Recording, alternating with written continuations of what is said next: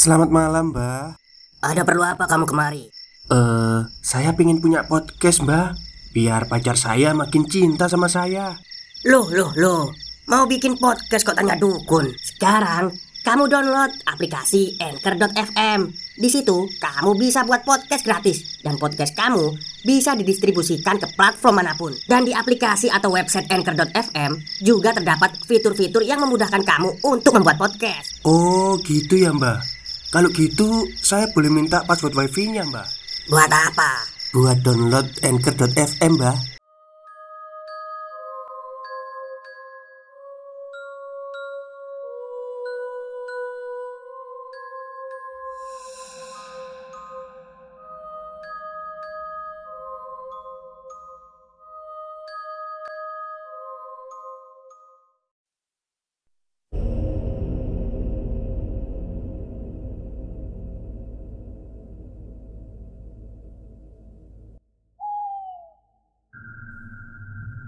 Assalamualaikum warahmatullahi wabarakatuh. Halo semuanya.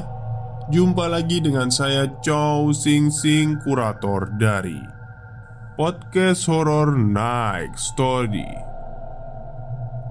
Halo, apa kabar semuanya? Semoga kalian semua baik-baik saja ya. Dan seperti biasanya pada malam hari ini saya kembali dan akan menceritakan sebuah kisah mistis untuk kalian semua. Kisah mistis kali ini saya datangkan dari Mas Bri Story yang uh, menceritakan pengalaman mistis dari teman kosnya. Dan seperti apa kisahnya? Mari kita simak. Tempat kos harusnya jadi tempat yang nyaman untuk tinggal, tapi kadang malah jadi tempat yang sungguh menyeramkan. Salah satu teman akan menceritakan kisah seram di tempat kosnya di Bandung. Simak di sini di Pre Story. Aku langsung mematikan lampu, lalu memastikan kalau pintu sudah terkunci. Situasinya nyaris sama dengan beberapa hari yang lalu. Sepinya beda dan hawanya nggak biasa. Derit lantai kayu terdengar samar. Suara yang seharusnya timbul karena ada seseorang yang sedang melangkah masih samar karena sepertinya sumber suara masih jauh. Tapi ya itu, aku merasa seperti sendirian Padahal yakin kalau penghuni lain masih ada yang sedang berada di kamarnya. Tapi ini malah sepi. Gak ada suara sama sekali selain derit lantai dari kejauhan. Yang awalnya samar, lama-kelamaan semakin jelas, menandakan kalau sumbernya bergerak makin mendekat, mendekat ke depan kamar. Hawa yang aku rasa makin gak enak. Dingin suhu berangsur menghangat. Sungguh aneh rasanya ketika udara Bandung malah membuat tubuh berkeringat. Malam hari pula. Sama seperti sebelumnya juga. Setelah makin mendekat suara derit lantai kayu Malah timbul suara lain. Seperti lebih menyeramkan dari derit kayu Suara yang satu lagi terdengar seperti kaki yang berjalan terseret Gak melangkah dengan benar. Jadi Nyaris bisa dipastikan kalau suara-suara itu adalah suara langkah kaki Yang sedang bergerak menyusuri lorong depan kamar-kamar. Dari suara-suara yang ditimbulkan juga terdengar kalau langkah kaki itu seperti bergerak sangat lamban sehingga akan memakan waktu agak lama untuk sampai di depan kamarku. Aku hanya bisa diam duduk di sudut tempat tidur, terus menatap jendela, menajamkan pendengaran, dan berusaha untuk terus menangkap suara-suara itu. Berusaha sebisa mungkin gak bersuara, Menggerakkan kaki pun aku nggak berani Karena takut nantinya akan menimbulkan bunyi. Jendela kamar masih berbentuk jendela kaca. Namun di bagian sebelah kanan masih berupa jendela kaca naku Yang bisa dibuka kalau ingin ada angin masuk dari luar. Jendela ini hanya tertutup tirai tipis tembus cahaya. Nah, karena jendela masih berbahan kaca naku inilah. Akibatnya suara-suara dari luar jadi mudah terdengar dari dalam. Jantung berdegup gak karuan.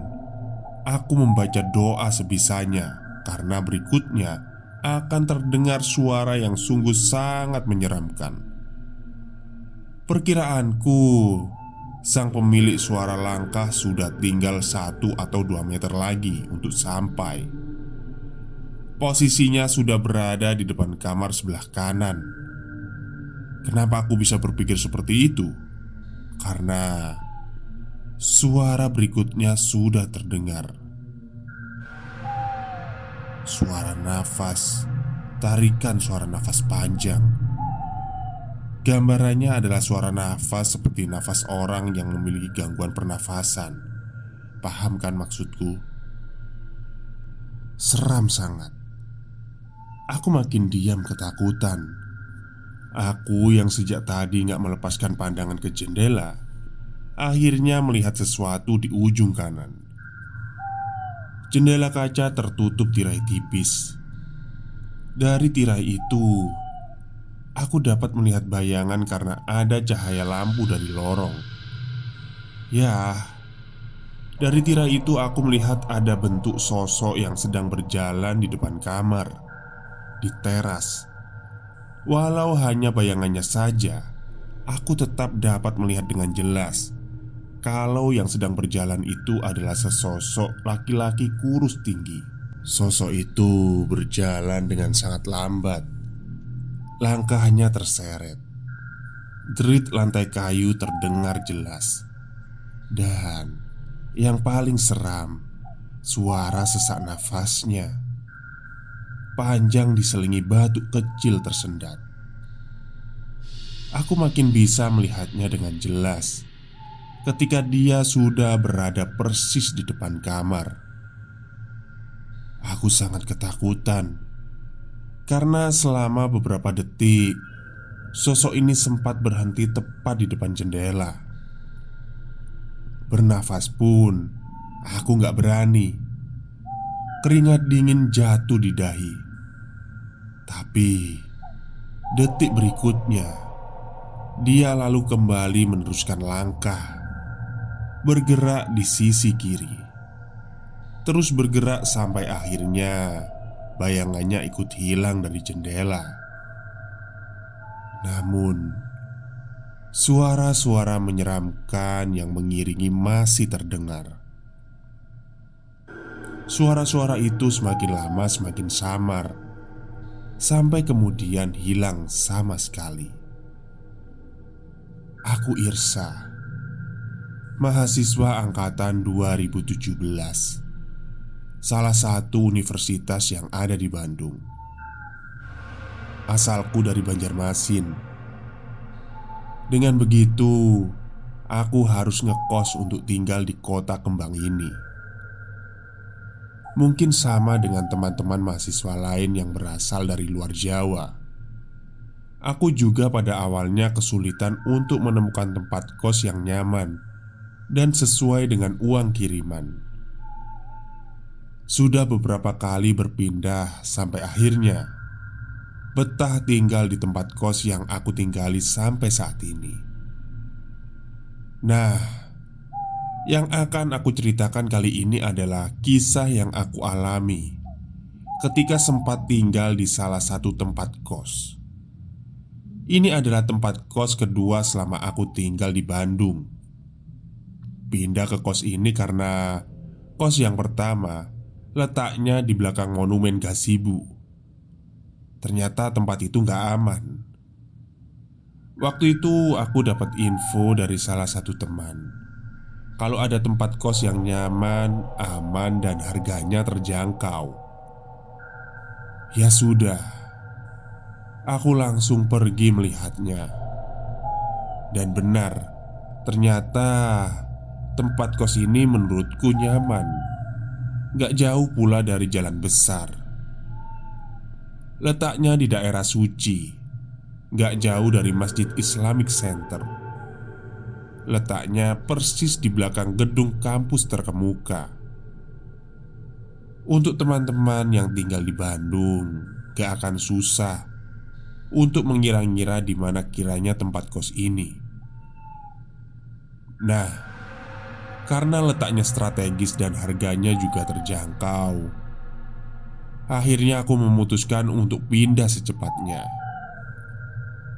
Singkat kata, Akhirnya aku benar pindah. Bangunan dua lantai. Bagian depan ada parkiran yang cukup luas. Pagar besi jadi pengamannya. Pintu masuk utama berada di paling depan Agak seperti lorong panjang Sebelum kita benar-benar bisa melihat Barisan kamar kos di dalamnya setelah sudah berada di dalam, kita akan melihat kalau kos ini bentuknya memanjang. Kamar-kamar saling berhadapan dengan ada lorong di tengah-tengah. Kalau di lantai dasar, lorongnya lebih luas, bisa buat meletakkan meja atau barang-barang lainnya. Sementara di atas, lorongnya berbentuk teras dari teras depan kamar kita, kita bisa melihat lantai bawah. Lantai bawah ada 12 kamar Dan di lantai atas ada 14 kamar Ya begitulah gambarannya Aku dapat kamar di lantai atas Letaknya nyaris di paling ujung Agak jauh dari tangga Jadi Kalau mau menuju tangga harus berjalan melewati banyak kamar terlebih dahulu. Katanya, kosan ini sudah berdiri sejak awal 90-an. Kalau dihitung-hitung berarti umurnya sudah 30 tahunan. Yang cukup khas dari bangunan kos ini adalah suasana di dalamnya cenderung gelap karena nggak ada ruang terbuka. Jadinya cahaya matahari yang masuk sangatlah sedikit. Paling hanya bisa masuk dari lubang angin di beberapa sudut bangunan. Kos-kosan ini juga nggak ada induk semangnya.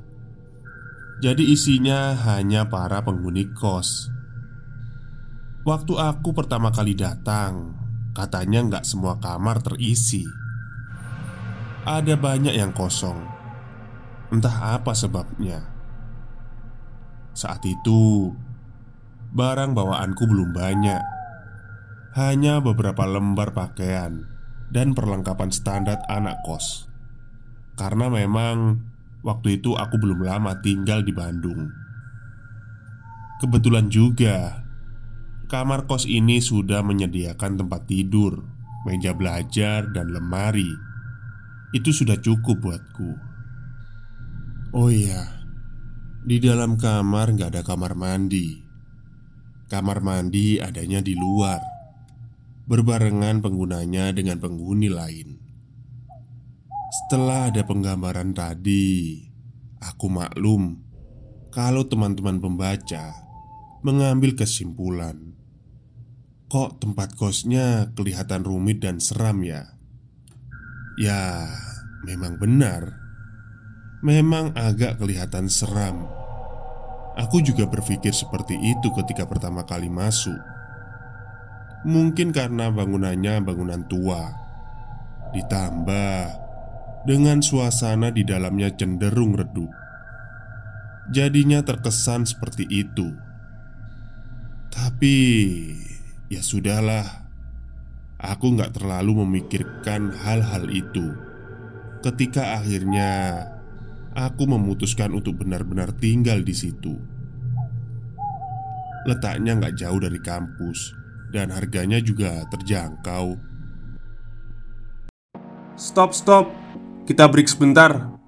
Jadi gimana? Kalian pengen punya podcast seperti saya? Jangan pakai dukun, pakai Anchor. Download sekarang juga. Gratis. Eh, sah. Ada bapak-bapak tua yang lagi duduk di lorong dekat pintu. Itu yang punya kos ya? Randy teman kampusku Dia bertanya begitu ketika pada suatu hari Sedang mampir ke tempat kosku Bapak tua yang mana? Aku nggak lihat siapa-siapa ah Jawabku Ada tadi Dia duduk di kursi dekat pintu Masa sih kamu nggak lihat? Gak ada Kalau kursinya sih aku lihat Lagian, yang punya kos nggak tinggal di sini. Penghuni kos nggak ada yang bapak tua juga. Kamu salah lihat kali. Aku bilang begitu. Itu adalah salah satu percakapan yang waktu itu aku sama sekali nggak memikirkannya. Karena mungkin saja bapak tua itu adalah orang tua dari salah satu penghuni kos, atau ada tetangga yang kebetulan sedang berkunjung. Kemungkinan seperti itu. Tapi perihal bapak tua ini beberapa hari kemudian muncul kembali. Kali ini dari mulut teman kampus yang lain, namanya Dadi. Irsa, rewas urang biu, ayah bapak-bapak duduk nak tangga, cicing we didinya Saha eta? Begitu Dadi bilang dengan logat bantunya yang sangat kental uh, Saya kurang paham ya tadi Sedikit-sedikit aku mengerti bahasa Sunda. Karena ada keluarga yang berasal dari tanah Pasundan. Ah, nggak ada ah. Nggak lihat siapa-siapa tadi di tangga. Salah lihat kali. Aku jawab begitu. Karena memang aku nggak lihat siapa-siapa. Nah Itu bukan yang terakhir Hari-hari berikutnya Ada lagi temanku yang lain.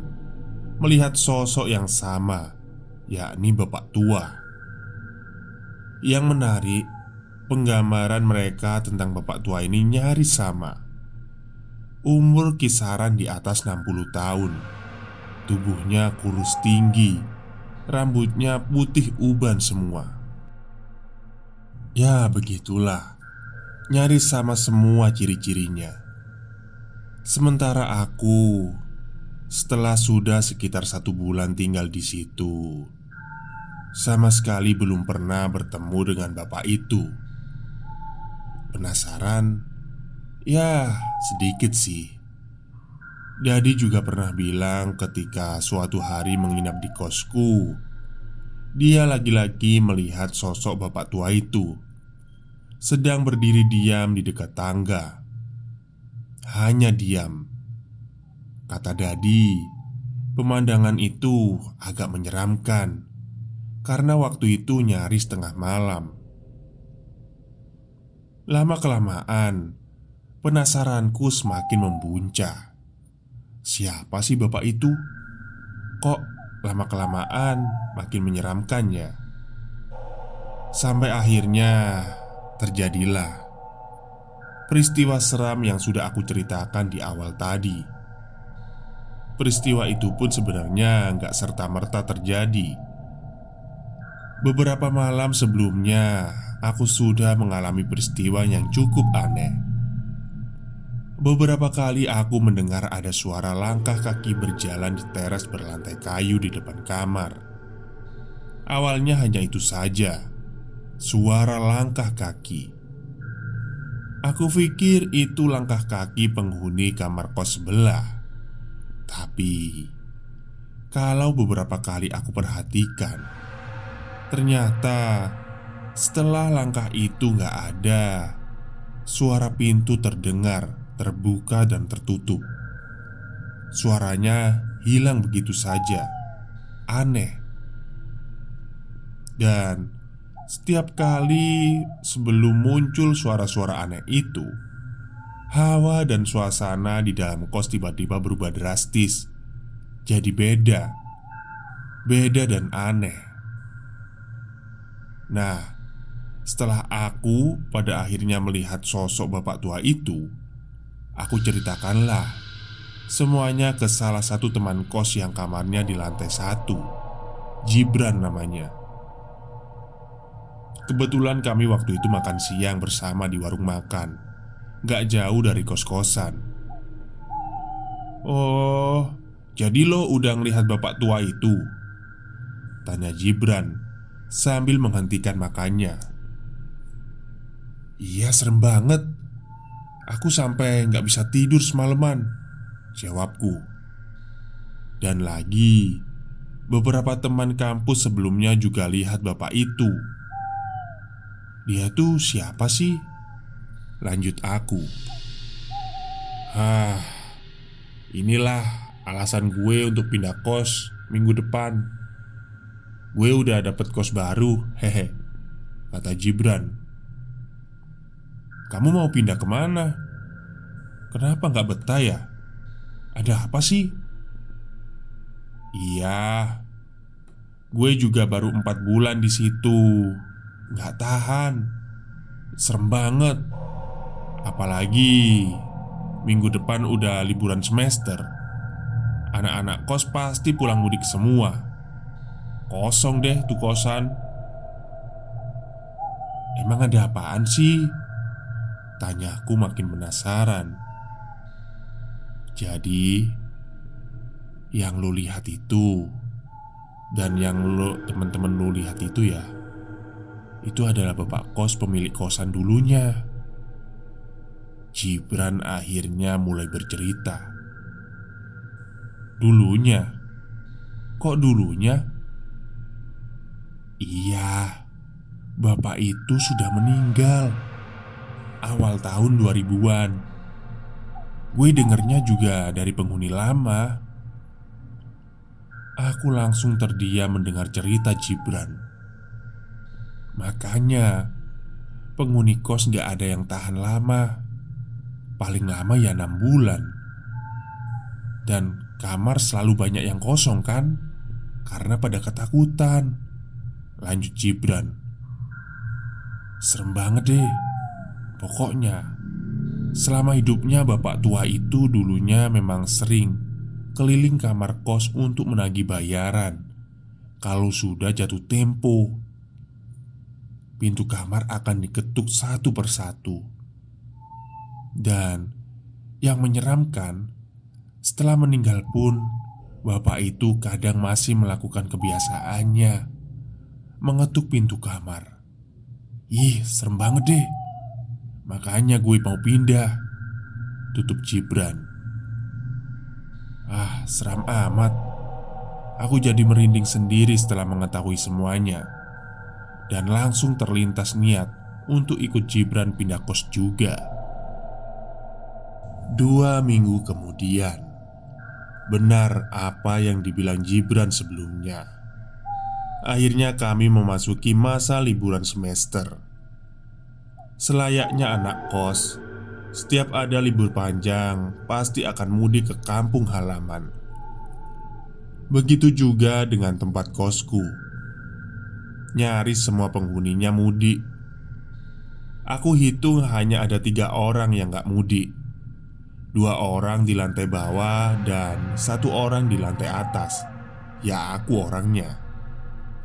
Aku gak mudik karena kendala ongkos kalau pulang, aku harus naik pesawat Yang mana tiketnya sangat mahal waktu itu Jadi, aku akan pulang kalau liburan lebaran aja Ya sudahlah. Akhirnya aku terdampar sendirian di lantai atas. Gak harus masa liburan. Masa kuliah pun tempat kos ini sudah sering sepi terasa. Apalagi liburan seperti ini. Lantai atas apalagi? Sangat terasa kosong. Hanya aku satu-satunya penghuni yang ada. Setelah mendengar cerita dari Gibran, cerita tentang almarhum Bapak Kos, aku jadi selalu was-was kalau malam tiba. Siang juga sama sih, was-was juga. Beberapa kali aku menginap di rumah Dadi. Kalau sudah merasa ada yang janggal atau mulai menjurus seram, tapi pada suatu malam, aku terpaksa harus melalui di kamar kos. Padahal hawanya sudah gak enak dari awal.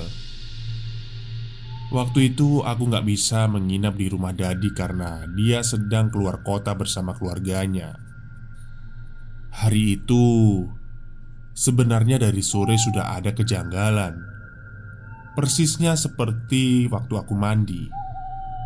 Aku mendengar ada suara gemericik air juga di kamar mandi sebelah. Aku mendengar seperti ada yang mandi juga. Padahal kan di lantai atas gak ada orang sama sekali. Kemudian aku langsung lari keluar kamar mandi ketika kemudian Aku mendengar dengan jelas ada suara batu. Kemudian diikuti suara nafas sesak. Malamnya ketika sedang rebahan di tempat tidur Sekitar jam 8 malam Aku mendengar Ada suara langkah kaki mendekat. Tapi setelah terdengar sudah sampai di depan pintu Langkah itu berhenti. Tentu saja aku langsung membuka pintu Karena kupikir Itu adalah temanku yang datang.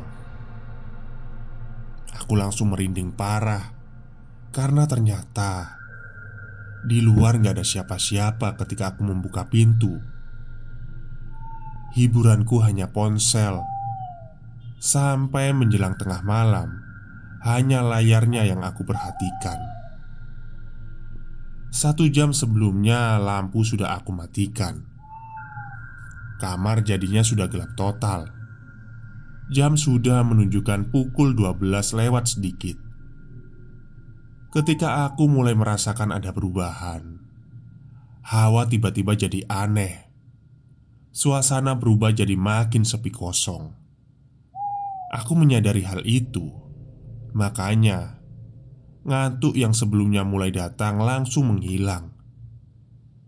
Benar, seperti sebelum-sebelumnya, pertanda sama mulai terjadi lagi. Awalnya hawa tiba-tiba berubah, kemudian udara berangsur menghangat. Mulailah sepinya berbicara. Seramnya seperti punya rencana. Aku menahan nafas, menajamkan pendengaran ketika samar mulai terdengar suara yang menandakan kalau ada yang sedang melangkah di teras. Ya, ada suara langkah. Suaranya khas. Aku sudah mulai hafal derit lantai kayu yang terinjak. Tarikan kaki yang bergeser terseret. Hafal semua ciri-cirinya. Belum bangkit dari rebahan Aku tetap terbaring di balik selimut Sambil terus menerka-nerka tentang keseraman apa yang akan terjadi. Benar Itu suara langkah kaki Langkah yang sangat pelan. Semakin jelas aku mendengarnya Makin lama Makin mendekat. Makin tinggi aku menarik selimut Sampai sebatas wajah. Hanya mataku saja yang kelihatan. Geseran langkah terseret itu semakin jelas terdengar Menandakan makin dekat si empunya Makin dekat dan makin dekat. Sampai akhirnya yang paling menyeramkan terdengar Suara nafas sesak. Suara nafas layaknya orang yang memiliki gangguan pernafasan. Suara nafas itu makin nyaring. Ketika pada akhirnya Dari jendela aku melihat ada bayangan sosok bapak tua itu Sosok ini mulai bergerak lambat menuju pintu. Aku gemetar merinding.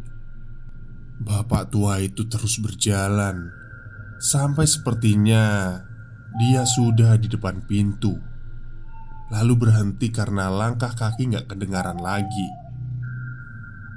Hening hanya menyisakan suara nafas tersengal di balik pintu.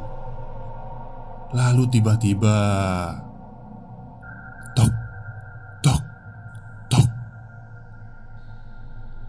Ada yang mengetuk pintu kamarku. Bapak itu mengetuk pintu kamarku. Aku ketakutan. Sama sekali nggak ada niat dan memberanikan diri untuk membuka pintu. Tok. Tok. Tok. Bunyi sekali lagi pintuku. Aku semakin gak karuan. Tuhan Aku berharap semoga sebelumnya gak lupa mengunci pintu. Ternyata harapan tinggal harapan. Beberapa detik kemudian Gagang pintu mulai bergerak sendiri. Sepertinya ada yang sedang berusaha membuka pintu dari luar. Aku yang sudah dalam ketakutan yang teramat Tiba-tiba Melihat pintu kamarku perlahan mulai bergeser Ya Pintu kamarku terbuka dengan sendirinya. Semakin seram. Aku meremas ujung selimut kuat-kuat. Pandangan gak berkedip langsung terus menatap pintu itu. Pergeseran pintu terbuka perlahan. Perlahan juga, aku akhirnya dapat melihat kalau ada sosok yang sedang berdiri di depan pintu, di depan kamarku. Sosok yang sudah bisa aku tebak sebelumnya. Pintu akhirnya terbuka lebar. Saat itulah aku bisa melihat sosok bapak tua itu sedang berdiri diam. Tubuhnya kurus tinggi, agak membungkuk mengenakan kaos putih kusam, bercelana warna gelap. Rambut putihnya menghiasi wajah dengan garis usia pucat pasi tanpa ekspresi. Suara tarikan nafas sesaknya terus terdengar. Bapak itu menatapku dengan tatapan kosong. Ada lingkar gelap di sekitar matanya. Kemudian, sambil memiringkan kepala, dia mulai tersenyum, menyeringai seram. Aku menangis dalam diam, menyaksikan itu semua. Cukup lama seperti itu, sampai ketika dia perlahan mulai melangkah lagi menuju ke arah kiri kamar. Langkahnya pelan.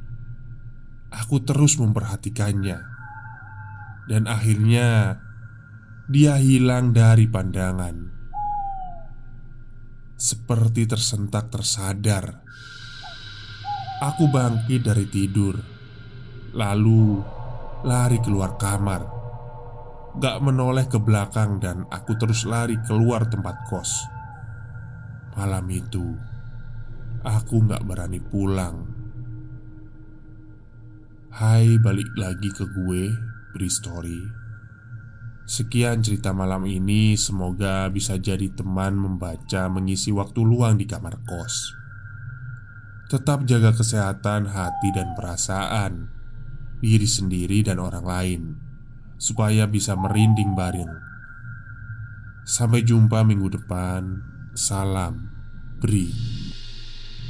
Oke, terima kasih banyak kepada Mas Bri yang sudah menceritakan pengalaman seram dari temannya waktu ngekos di daerah Bandung.